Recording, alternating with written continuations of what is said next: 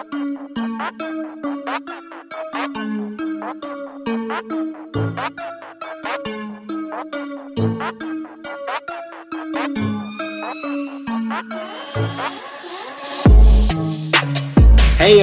what's up, everyone? Robby Jeffries alongside Tom Corson, bringing you episode three of the TFA Dino Show. We had a brief hiatus where Tom was recovering from a lack of voice. He couldn't argue with me, and so he couldn't do the show. But he's back. He's healthy. He's got the backstrap on. He's ready to roll. Tom, how you feeling? Uh, you know, I, I, my voice is still a little bit uh, fugazi, if you will. It sounds fugazi. fake, but yeah, you know. But at the same time, I don't have the COVID. I got tested, so we're all good there. Uh, yeah, sorry, I couldn't record. I, you know, I was thinking about just like bringing up signs and telling you like go screw yourself or you're wrong or something like that but people couldn't see yet because we're not doing a, a, live youtube show yet so it wouldn't really have made sense. But it would you know. it wouldn't have been fair. It wouldn't have been fair at all. Just me slandering eagles left and right and you just you know holding yeah. up signs that says please stop. Well i mean it's not like it's not like you listen to me anyway so I never. mean, it would have basically been the same thing. Exactly so, everyone, we are talking bus tonight. We are excited to get into them because everyone loves a great sleeper episode. They love the Dynasty Darlings. But when you go bus, when you start hitting on people that other players like, that that's when you get a little bit of haters ball, and that kind of stirs up some controversy. So we're going all in the infamous play a hate a ball, and we're gonna be the Sultans of Slam, the Deacons of Disrespect, and I'm pumped up. Tom, are you ready to sling some heat? I'm ready to go with the hate, hate, hate, hate, hate, hate, hate. All right. I love it. I love it. Um, we're going to start off just quickly with some news. Um, we haven't recorded in a while, and there's been some relevant news that came out uh, a couple weeks ago, and we just want to make sure from a dynasty, perspective that we hit on this. Um, the, the, the big news uh, from a couple weeks ago was George Kittle getting a record-breaking uh, five-year, $75 million deal, and then Travis Kelce coming up right behind him and sealing his thunder and saying, "Yeah, I'm going to get my own extension from the Chiefs." And so they're going to keep him signed through the 2025 season. Uh, Tom, just between those two, they're they're more uh, solidified if they ever needed more solidification in their dynasty uh, one and two rankings. Kittle's been above Kelce for me. Is, is, that the same with you? How do you how do you view those two now um, with these new contracts? Yeah, right now I still have Kittle uh, slightly above Kelce, but at the same time, Kelce's been the tight end one, I believe, for the last four straight years. So uh, yeah, I mean Kelce's a stud. You can't really go wrong with either one of them. But uh, I'll take Kittle just because he's a little bit younger in Dynasty. In redraft, I'd probably take Kelce. Um, but you know, we're talking Dynasty, so I go Kittle. The other interesting thing is the Eagles and Zach Ertz started talking about an extension as well. So once the tight end domino started falling with Kittle and then Kelce, you have these all the studs getting their deals. Um, and the Ertz one is especially impactful to Dallas Goedert uh, because if Ertz gets that extension, Goedert's contract is up in 2021, and I'm not sure. Uh, you know, he's not going to have a path to be a tight end one for a couple years. So if he's a free agent, he's going to get paid somewhere else. I'm not sure if the Eagles let him go, but um, that has uh, some big dynasty ramifications if Zach Ertz gets that extension soon. Yeah, honestly, a lot of people I think were thinking Ertz was going to move on and, and Goedert's going to fill that role. Eagles are finally going to let him fly. I think a lot of dynasty players who have Goedert on their squads were hoping for that. Um, just kind of wrapping up these the top two tight ends is Andrews or Ertz still, still in their realm at all, or are they still quite a, a bit of ways from um, Kelce and Kittle? Uh, Andrews, because of his youth, is is a little bit closer, and then he's also attached to Lamar, who absolutely loves him. Um, honestly, it's still it's a tier break. So it's it's still Kittle, Kelce, and then tier break, and then Andrews, Ertz, uh, for me. Yeah, I'm hoping this year we see some of those younger tight ends that we've been waiting on, maybe for a year or two years, kind of start to shine with Gesicki.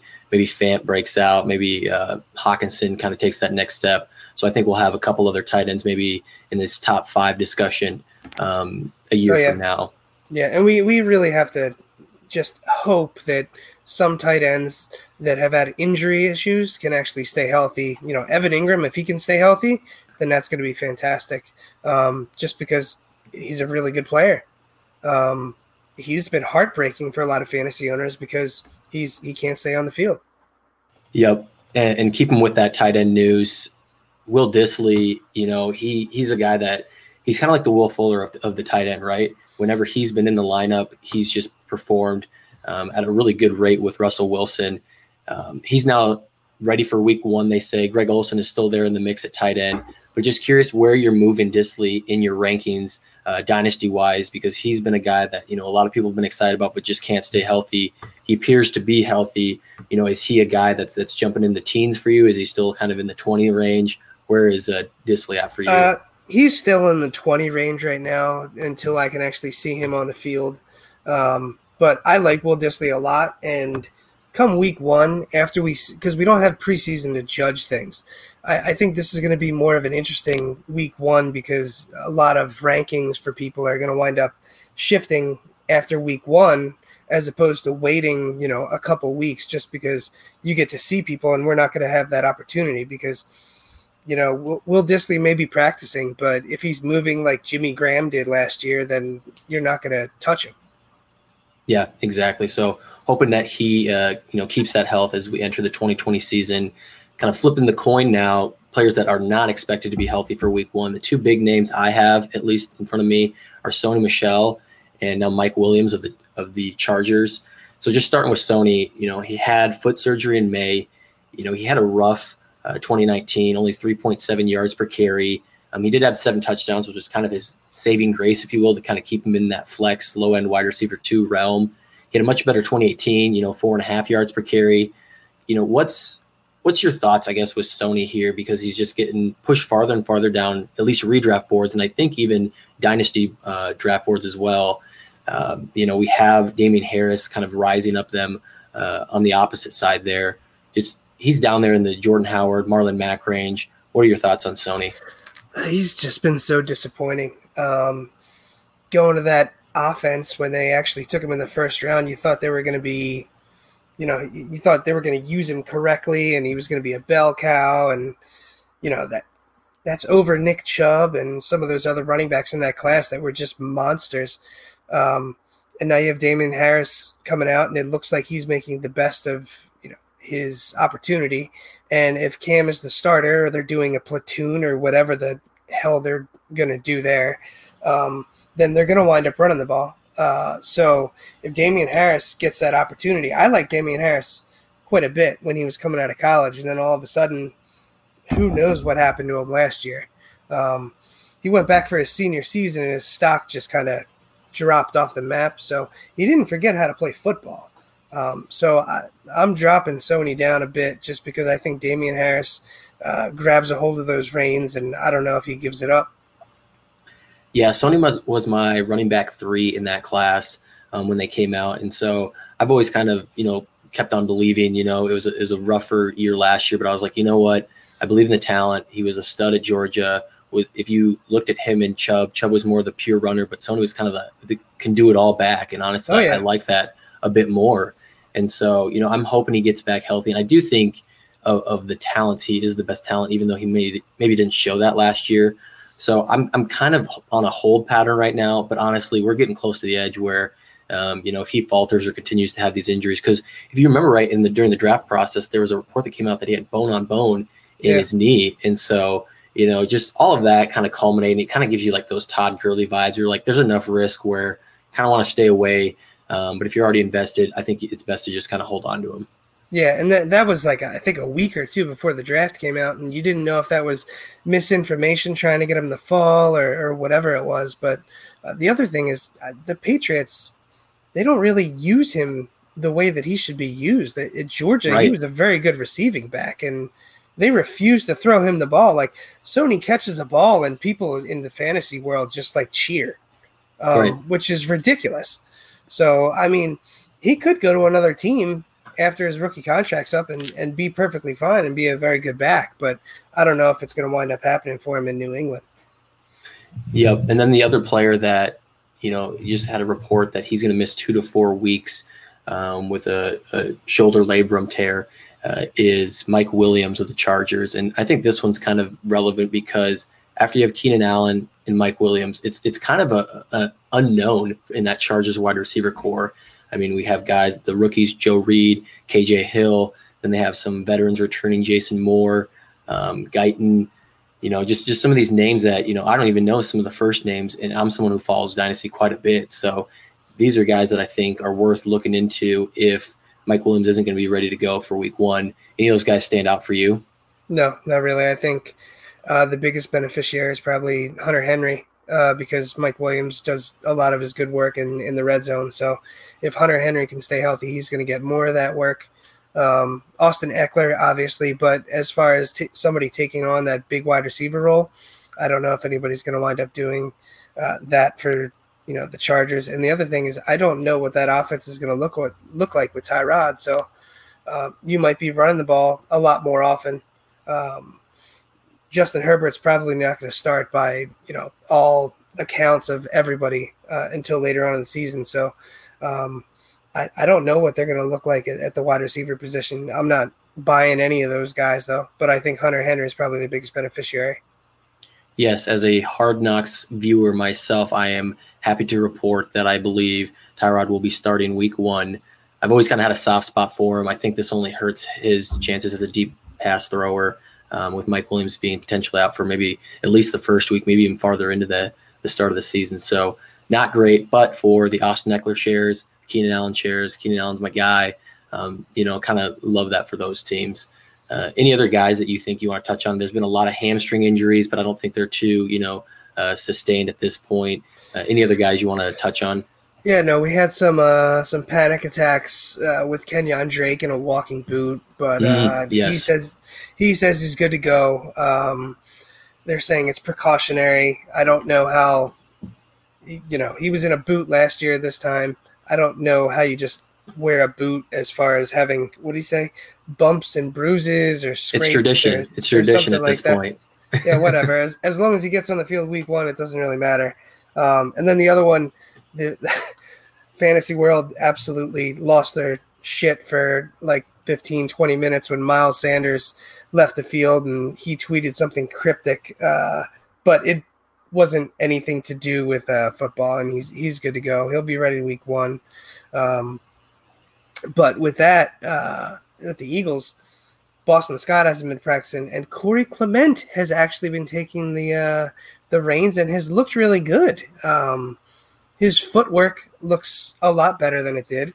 Um, he needs to stay healthy. If he if he stays healthy, he can carve out a a decent role, possibly. Yeah, bring the dynasty full circle here with the Corey Clement rebirth here for a little bit, anyways. I don't know if he's a guy that will, you know, make it to week one if Sanders comes back, Scott comes back. I don't think either their um, little ailments are that serious. So, you know, mm-hmm. love him getting the hype had him on some rosters, dropped him on some rosters. So maybe I'm just like mad that I've dropped him and I don't want him to be relevant anymore. But um, yeah, I think Miles will be the main back there, and then obviously Boston Scott cleaning up in the pass game. Yeah, I think that's about it as far as the uh, the news goes. Do you want to roll right into your first bust, Robby? Would I ever? I am so pumped for this because when you like I said at the beginning, when you when you toss up these busts, there's always somebody, if it's the the player or a fan of the the team that this player plays for, they get a little, little feisty with you. So I'm excited to kind of sling that heat. And my first bust for the 2020 season is one Baker Mayfield, who, as you recall, was kind of a bust in 2019. Um, he was QB 19 last year after just being hyped up, you know, number one pick, had a really good rookie season once he came in for Tyrod. Um, and now he's going as QB 16 in ADP. And I just think with that offense changing with Kevin Stefanski, it is just going to be a whole new world for him, which is probably an improvement from Freddie Kitchens, but also they're just going to run. They're going to run first down, second down, third down. They might even go for it on fourth down by running it to Nick Chubb, Kareem Hunt. And I honestly don't think that they're just going to have the passing offense to get Baker's fantasy numbers to where they need to be. Um, last year, he passed under 60%. Uh, he completed under 60% of his passes. He threw 21 interceptions, you know, and then Stefanski comes into town. With the Vikings, Stefanski, uh, their, their offense was third worst in passing attempts, It was nine, ninth worst in passing yardage. So I mean, this this offense is just going to be very run heavy. I do think Baker lowers those INTs. I think he improves on that completion percentage, but I just don't think the volume will get him up into a top 20 uh, QB for me. I have him at QB 21. Um, you know, I do think he can jump maybe ahead of, you know, Kirk Cousins and Garoppolo, who I have projected above, but I think the ceiling's probably higher for Baker. So projections say quarterback 21 rankings, I'll probably have him at QB 19, but I just think he's going to be going behind um, that QB 15, QB 16 ADP uh, for me. What are your thoughts uh, on Baker? Yeah, um, this time last year, well, when they acquired Odell, he shot up to the QB four. So I mean, last year this time he was QB four. Yeah, and now he's all the way down at sixteen, I believe you said. Um, mm-hmm. So that's just that's a big fall. Um, I, I can see him not producing. We don't know what's going to happen with Odell and Jarvis and and Njoku and Hooper. I'm not a big fan of that offense at all this year, to tell you the truth, except for the running game. Yep. Um, you have Kareem Hunt there and, and Nick Chubb, who had a concussion but should be back um, in time. He's already back in meetings and everything like that. But I just, I don't know. It's going to be run centric. It's exactly like you said. I, I can't really disagree with, with, with very, uh, you know, with a lot. Yep. So let me hear your bust at the QB position. All right, so I'm actually going to go with uh, somebody who I, it, it's not his fault. I feel bad for him. It's Deshaun Watson. Um, yeah, he's he's the QB four right now, and I, I mentioned Baker last year as the QB four. It's just something about that spot. Um, but it's not his fault. It's his receiver's fault. Um, you know, Brandin Cooks is brought in after they traded away DeAndre Hopkins. He's one headshot away from just being done forever. Uh, used to be able to actually count on Brandin Cooks, and you know, but after he had two concussions in a four week span last year, you don't know what you know he's doing. Yep. Yep. Um, Will Fuller. Uh, he's played 14 games, 10 games, seven games, and 11 games. Uh, between Fuller and Cooks, how many games are they actually going to play together? Because Fuller's a monster whenever he plays, but is he healthy? Uh, right. All accounts say he's been working on his lower body strength, but is he healthy? Can you trust anybody on that offense over there? I, I don't really know if I can. Can you? You know, not really. And I think Kevin Steele uh, with TFA as well I think he says it best when he says they're the walking rehab unit, honestly, that wide receiver corps. Because yeah. if you go even further down, Randall Cobb, his days in Green Bay, he was always injured, was able to stay healthy his one year with the Cowboys. Uh, but then Kenny Stills, uh, you know, rounding out that list, you know, maybe not as, as big of an injury risk there, but just, you know, the entire receiving corps is just a walking rehab unit. And then you're looking at, at the running back position as well with, with David Johnson. And that's another one clean bill of health there, right? You know what I mean? I so I had to live through Carson Wentz last year, where all of his receivers wound up getting hurt, and it it turned into just ugly dink and dunk, and I, but, I, but it paved the way for Greg Ward, baby. Listen, it did, but at the same time, yuck. So I mean, I really like Deshaun Watson, but as, QB four to QB six, like right in that range, I, I, can't I can't pay a price for him. I, I would much rather wait on a QB as opposed to paying for him there. Yeah, jumping into my next guy. This is the one that if you asked me, I need one bust from you that you will put, you know, your reputation behind. This is the guy, and it's Melvin Gordon uh, going to the Broncos. I just absolutely think this is going to be a train wreck for anybody who has Melvin Gordon on their rosters this season. And honestly, I don't even know where to start. You could you can start in so many places with this, but we'll start with his his history. He, he's a guy that's only gotten over four yards per carry once in his five seasons. So he's just not an efficient runner, honestly. I know the Chargers' offensive line has kind of been hit or miss, but you know if Ekeler's got it, um, we've we've seen other running backs. You know Justin Jackson had had some success there. You know Melvin Gordon has, has literally just gotten his stuff from his receiving game and then just the amount of carries that he gets. So I just don't think he's very efficient. He's been bottom half in his yards before contact and yards after contact. So you can't even blame offensive line there. And that was out of rushers with at least 100 carries in a season. Uh, looking past that, they, they obviously have said the Broncos front office has said they want to make this a passing offense. They drafted uh, Jerry Jeudy, They drafted KJ Hamler. They drafted Albert O. They're saying that they want to pass the ball uh, and pass it down the field. Um, and then don't forget, there's still this guy named Philip Lindsay, just this undrafted rookie who outplayed Royce Freeman, a third round draft pick, and then outplayed him a second season when everyone said, no, no, no, Royce, you know, he's got his rookie year. He's going to kind of take over the second year, their sophomore year. Nope, undrafted rookie free agent. Philip Lindsay just just keeps on getting it done. So I understand Melvin Gordon has the first round pedigree, but that's five years ago, and I do not think he's going to get the volume to warrant uh, running back 18 uh, draft price that you have to get him at right now. Looking at, at the Broncos offensive line on top of that, they lost Connor McGovern at center. He was PFF's ninth graded center last year. They lost their first round pick, uh, Ja'Wuan James at right tackle as a COVID opt out, and they lost Ronald Leary at right guard. So they have three new starting offensive linemen. It's going to take time for them to come together. Um, you know, I've seen them down in the 30s, even 32nd, if you look at projecting uh, offensive lines and their cohesion. So they're going to struggle a little bit there, and I think that's just going to mean that they're going to need to pass more. So yeah, if you if you look at just all of those things in combination, I have Gordon down at running back 27, which is probably much lower than consensus and much lower than even people who maybe don't like Melvin Gordon's outlook this year. But yeah, just I'm not looking to draft him until at least the late fifth round in redraft and and for dynasty, just off my board because he's got two years in, in Denver with Philip Lindsay and, and whoever else, and it's it's just, I just don't see a good outlook here. Yeah, I mean, I own zero Melvin Gordon, and this, you know, is pretty annoying that we're agreeing with with each other so much uh, here with our busts. But uh, yeah, no, Melvin, not a big fan this year.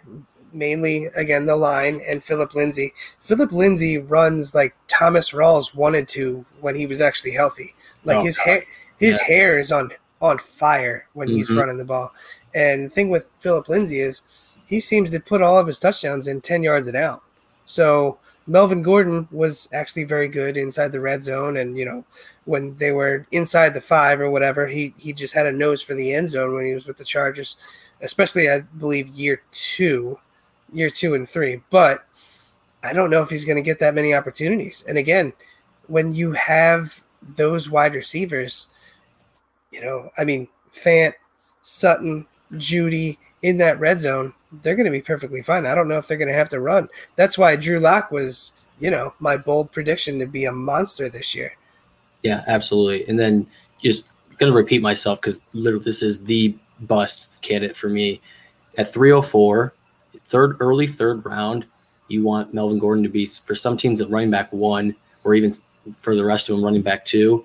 I just I just can't do that. I mean, that no. is two rounds too early. Hard pass. Uh, well, speaking of early, my bust is someone I actually mentioned earlier in the show, Nick Chubb. Uh, so, Nick Chubb uh, is currently the RB9. And I talked about him getting a lot of volume, so to speak, or the running game getting a lot of volume mm-hmm. as mm-hmm. opposed to, you know, passing with Baker. I don't know what that split's going to look like. That could be a 50 50 split. And where Kareem Hunt is really going to cut in Nick Chubb is, is going to be the passing game.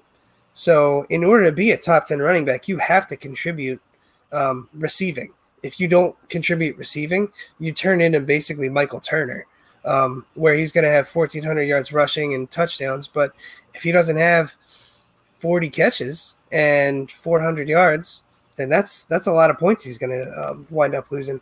So I'll take him as a as an RB two, but at at RB eight, I can't trust him to to actually be that RB one, especially for his price, because he's going in the early second round, and I would rather take somebody who's a lot safer with higher upside. I'd rather take a wide receiver as opposed to Nick Chubb there. Give me Julio, give me Tyreek. Um, yeah, I, I mean, Nick Chubb scares me just because of Hunt. And then he comes out, he had, he had the concussion, which he should be fine. But that coaching staff gets another opportunity to look at Hunt by himself and yep. scheme for him. No, I'm right there with you. Um, and, it, and it's mainly just because we're talking a PPR format, and, and Chubb just isn't going to get that receiving work. You know, we've looked his not historically, but the last couple of years, I should say, and if you're a top five running back, you have at least, you know, 40 plus catches if you're a top 10 running back, most of the time, albeit there's the Derrick Henrys every once in a while, you're going to have at least, you know, 25 to 30. But then you have Nick Chubb, you know, who's just down there in the 20, maybe getting close to 25, um, because you said it, Kareem Hunt is getting all that. And even further, OBJ is, is number one, you know, Jarvis Landry is number one B there. And so there's just not a lot of excess to go to Chubb to kind of bring him up in the ranks for me. I'm at running back 15 myself, so I'm definitely there with you. All right, so I'm actually going to start with the uh, the wide receiver because I, I feel like this is going to shock some people. Mike Evans is going to be my bust, okay? And he is the wide receiver eight coming off the board, but the magic number for Mike Evans is 53. Do you know why the magic number is 53, Robby? Mm, absolutely not, but I can't wait for you to tell me. All right. It's two things. It's a two-parter. Oh, that's he, cheating. Two parts? I wasn't ready for two parts. All right. Well, you weren't ready for one part, so it doesn't no, even matter. True. So, Mike Evans scored 53% of his points last year in three games. Dear Barbara.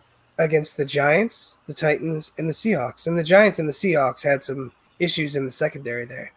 Um, also, another 53% in 53% of his games last year, he scored 13 points or less. Tom, I am not a mathematician, but that sounds slightly over half of his games. It is. You're a matheologist. Yes. Good for you.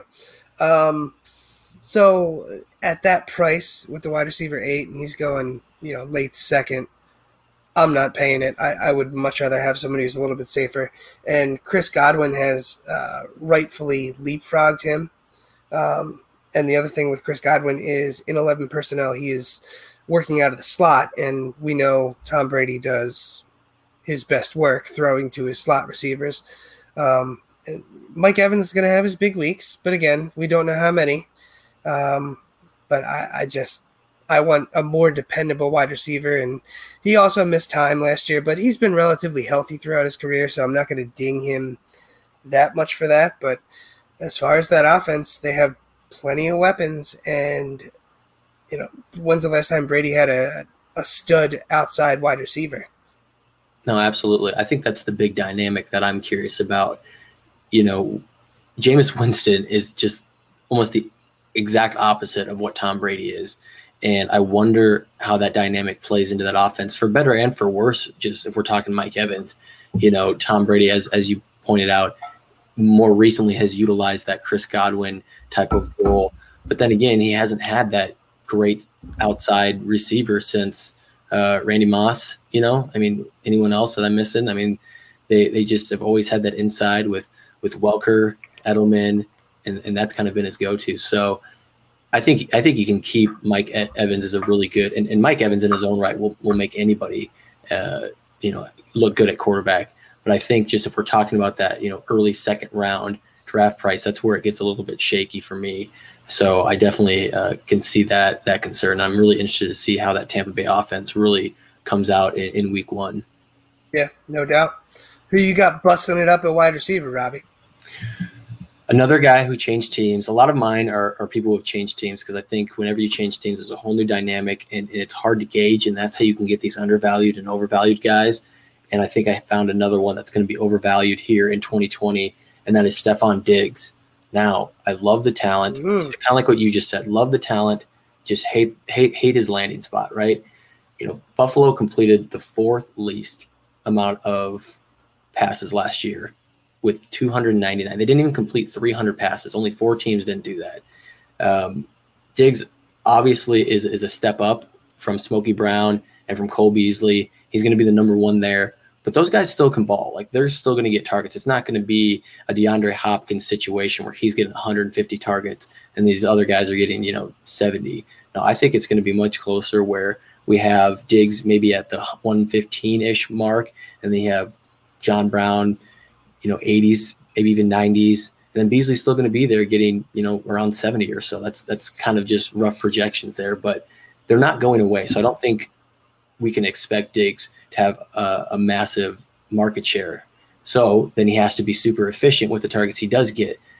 That's kind of a problem for Josh Allen. Yeah. That's actually a big problem for Josh mm-hmm. Allen efficiency. And as much as I love Josh Allen, the fantasy option, Josh Allen for deep threat Stefon Diggs, as Diggs showed out last year with 17.9 yards per reception. That's that's just going to be a big problem. Um, just kind of digging into the stats here. Kirk Cousins ranked 15th in deep ball passing by PFF. He completed 39% of those throws. Josh Allen, on the other hand, ranked 32nd out of 33 quarterbacks who qualified for that. Not good, Tom. Uh, not great. Not great, Bob. Uh, yeah, Josh Allen with his, you know, short and intermediate accuracy as well. Accuracy? No, accuracy. Uh, not that good. And it's all timing with him. And Diggs runs really good slants, gets open deep. I don't know how that's going to match up, but it's a good pickup for Buffalo. I don't know, like fantasy wise though. Ugh. Right. I, right. I don't I don't know Diggs anywhere either. Yeah. So Allen's only completing 24% of his deep throws. That's that's a 15% drop off. Diggs's 68% catch rate is, is that is going to regress for sure. Oh, yeah. We we know that's going to regress. So now he's not going to be a huge target guy, and his completion percentage is going to regress, and he's going as wide receiver 17 in ADP, and that's just can't do it. Can't Hard pass. Cannot do that. I have Diggs all the way down at wide receiver 30. Again, probably lower consensus. That's why he's my bust. That makes sense, right?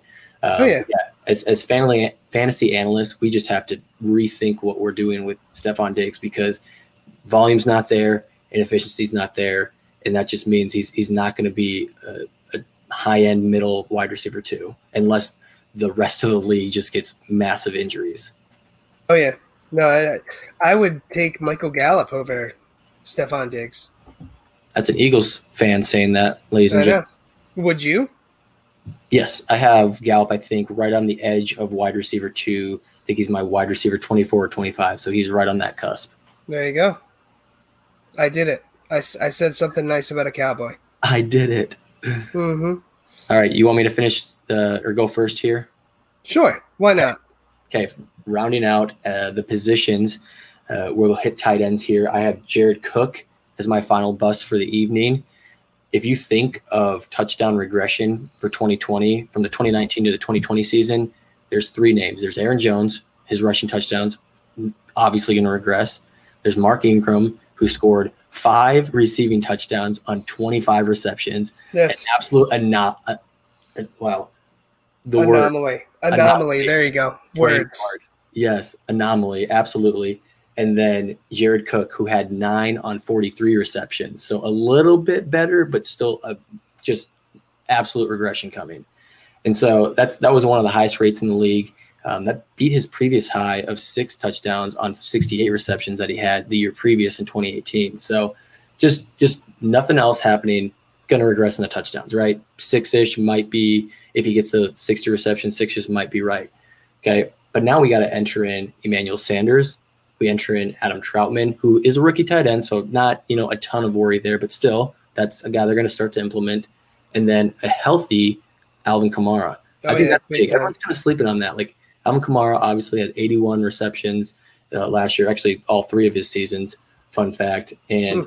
he just wasn't healthy. And I think we're definitely just undervaluing that when he's healthy and they're focusing on getting him the ball he, he's a hundred reception guy. I think he has Christian McCaffrey type of receiving upside out of the backfield, and so I don't think any of that bodes well for Cook's um, his target volume here in 2020. And so if you know that TD volume is definitely going to take a hit, and that res- that target volume reception volume is going to stay, you know, maybe in that 50ish range. I think that drops him down from I think he was tight end six last year, all the way down to kind of a low end tight end one, and then maybe even a fringe uh, to tight end two. So he's going into his age 33 season. A lot of promising, you know, a promising tight end and Adam Trautman behind him. Yeah, I think tight end nine is just too rich for me, and that's his current ADP. I have him actually down at like tight end 15, so I am out on Jared Cooks. Yeah, uh, that's a pretty good one to be out on. Uh, the, Alvin Kamara being healthy is obviously the the biggest the biggest one there, and them actually having a wide receiver too who can catch the ball, Emmanuel Sanders, is nice. Um, but I mean, he, he's going off. He's the wide receiver nine or eight right now. You said right? Yep, tight end. So I'm sorry, tight end. Yeah. Yep. So I mean, you have Gronk ahead of him, Evan Engram's ahead of him, and Hunter Henry's ahead of him. And I'm taking Hayden Hurst Yes. over him. I'm taking Gesicki over him. Yes. I would take Hockenson over him. Yep. I would take Dallas Goedert over him. I would take Blake Jarwin over him. Oh, for sure. Slam Um, that. So I mean, you're talking that price already is. He's a tight end too for me, and he's going at wide receiver nine. Uh, I'm passing on that. Um, what brings me to my bust uh, is the current tight end ten, and this tight end actually led all players in receiving over the last five weeks. Ooh, I know where you're going now. I know where you're going now. You say five weeks. Mm-hmm. That would Five be weeks at tight end is obviously one Tyler Higbee. Correct, Amundo. Uh, he was on fire at the end of the season. Um, but you know who wasn't there? Gerald Everett. It's Right. not like it's not like he died. Um, Tyler Higbee was actually the blocking tight end before Gerald um, Everett got hurt.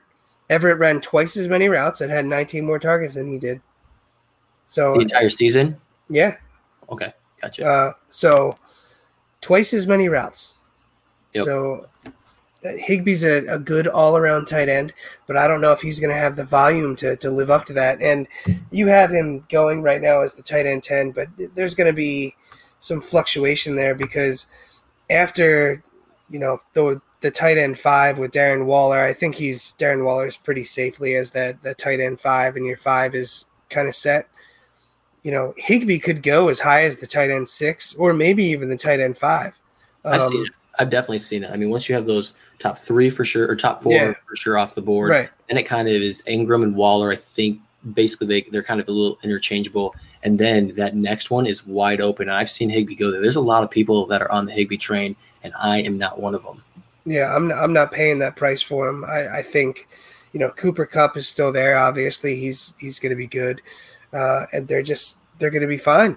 Uh, I at, at wide receiver, at running back, you actually have Cam Akers, who's going to be a monster this year. And again, the big thing is Gerald Everett. Um, they ran 12 personnel a ton two years ago. Uh, I don't know how that offense is going to look. It's it. I I think Sean McVay is essentially gone back and is trying to reinvent that offense this year because of how much they struggled. Uh, so I don't know how the offense is going to look, but Gerald Everett is not going to go away, and that's going to make them, you know, just enough to not be fantasy, you know, helpful in the fantasy world. Yeah, absolutely. I think all of those split tight end rooms are just the scariest situations when you're talking about, you know, Minnesota, the Rams, um, a couple other that I can't think of, Jack Doyle and Trey Burton a little bit there in Indianapolis. I think a lot of those situations, I, it's going to be a split. It's going to be split. Like you said, Evan Engram was the guy going into it. Never really took off. He had a you know a little bit of flashes here and there. Got hurt, and so yeah. Talk about Gerald Everett. Sorry, you said Evan Engram. oh yeah, yes, yes, yes. Thanks. Well, I mean, they both they both get hurt a lot, so I can see why that's right. confusing. Yeah. tight ends getting hurt, brain Right. automatically goes to Evan Engram. So But with with all those guys that you just mentioned, as far as the splits, if we have an injury, then obviously those guys are going to get bumped up. totally, totally. Um, but that's I'm not it's still predicting that. No, Yeah. neither am I. Which is why you can't pay that draft capital to, to get one of them. But again, after the top four tight ends, it's a dart throw. Exactly. I think I think you hit it on the head, and that was a great finisher to our bus. We've said it all: bus on bus on bus. Tom's at Dynasty Infidel on Twitter. I'm at NFL Robby, and thanks for listening. See ya.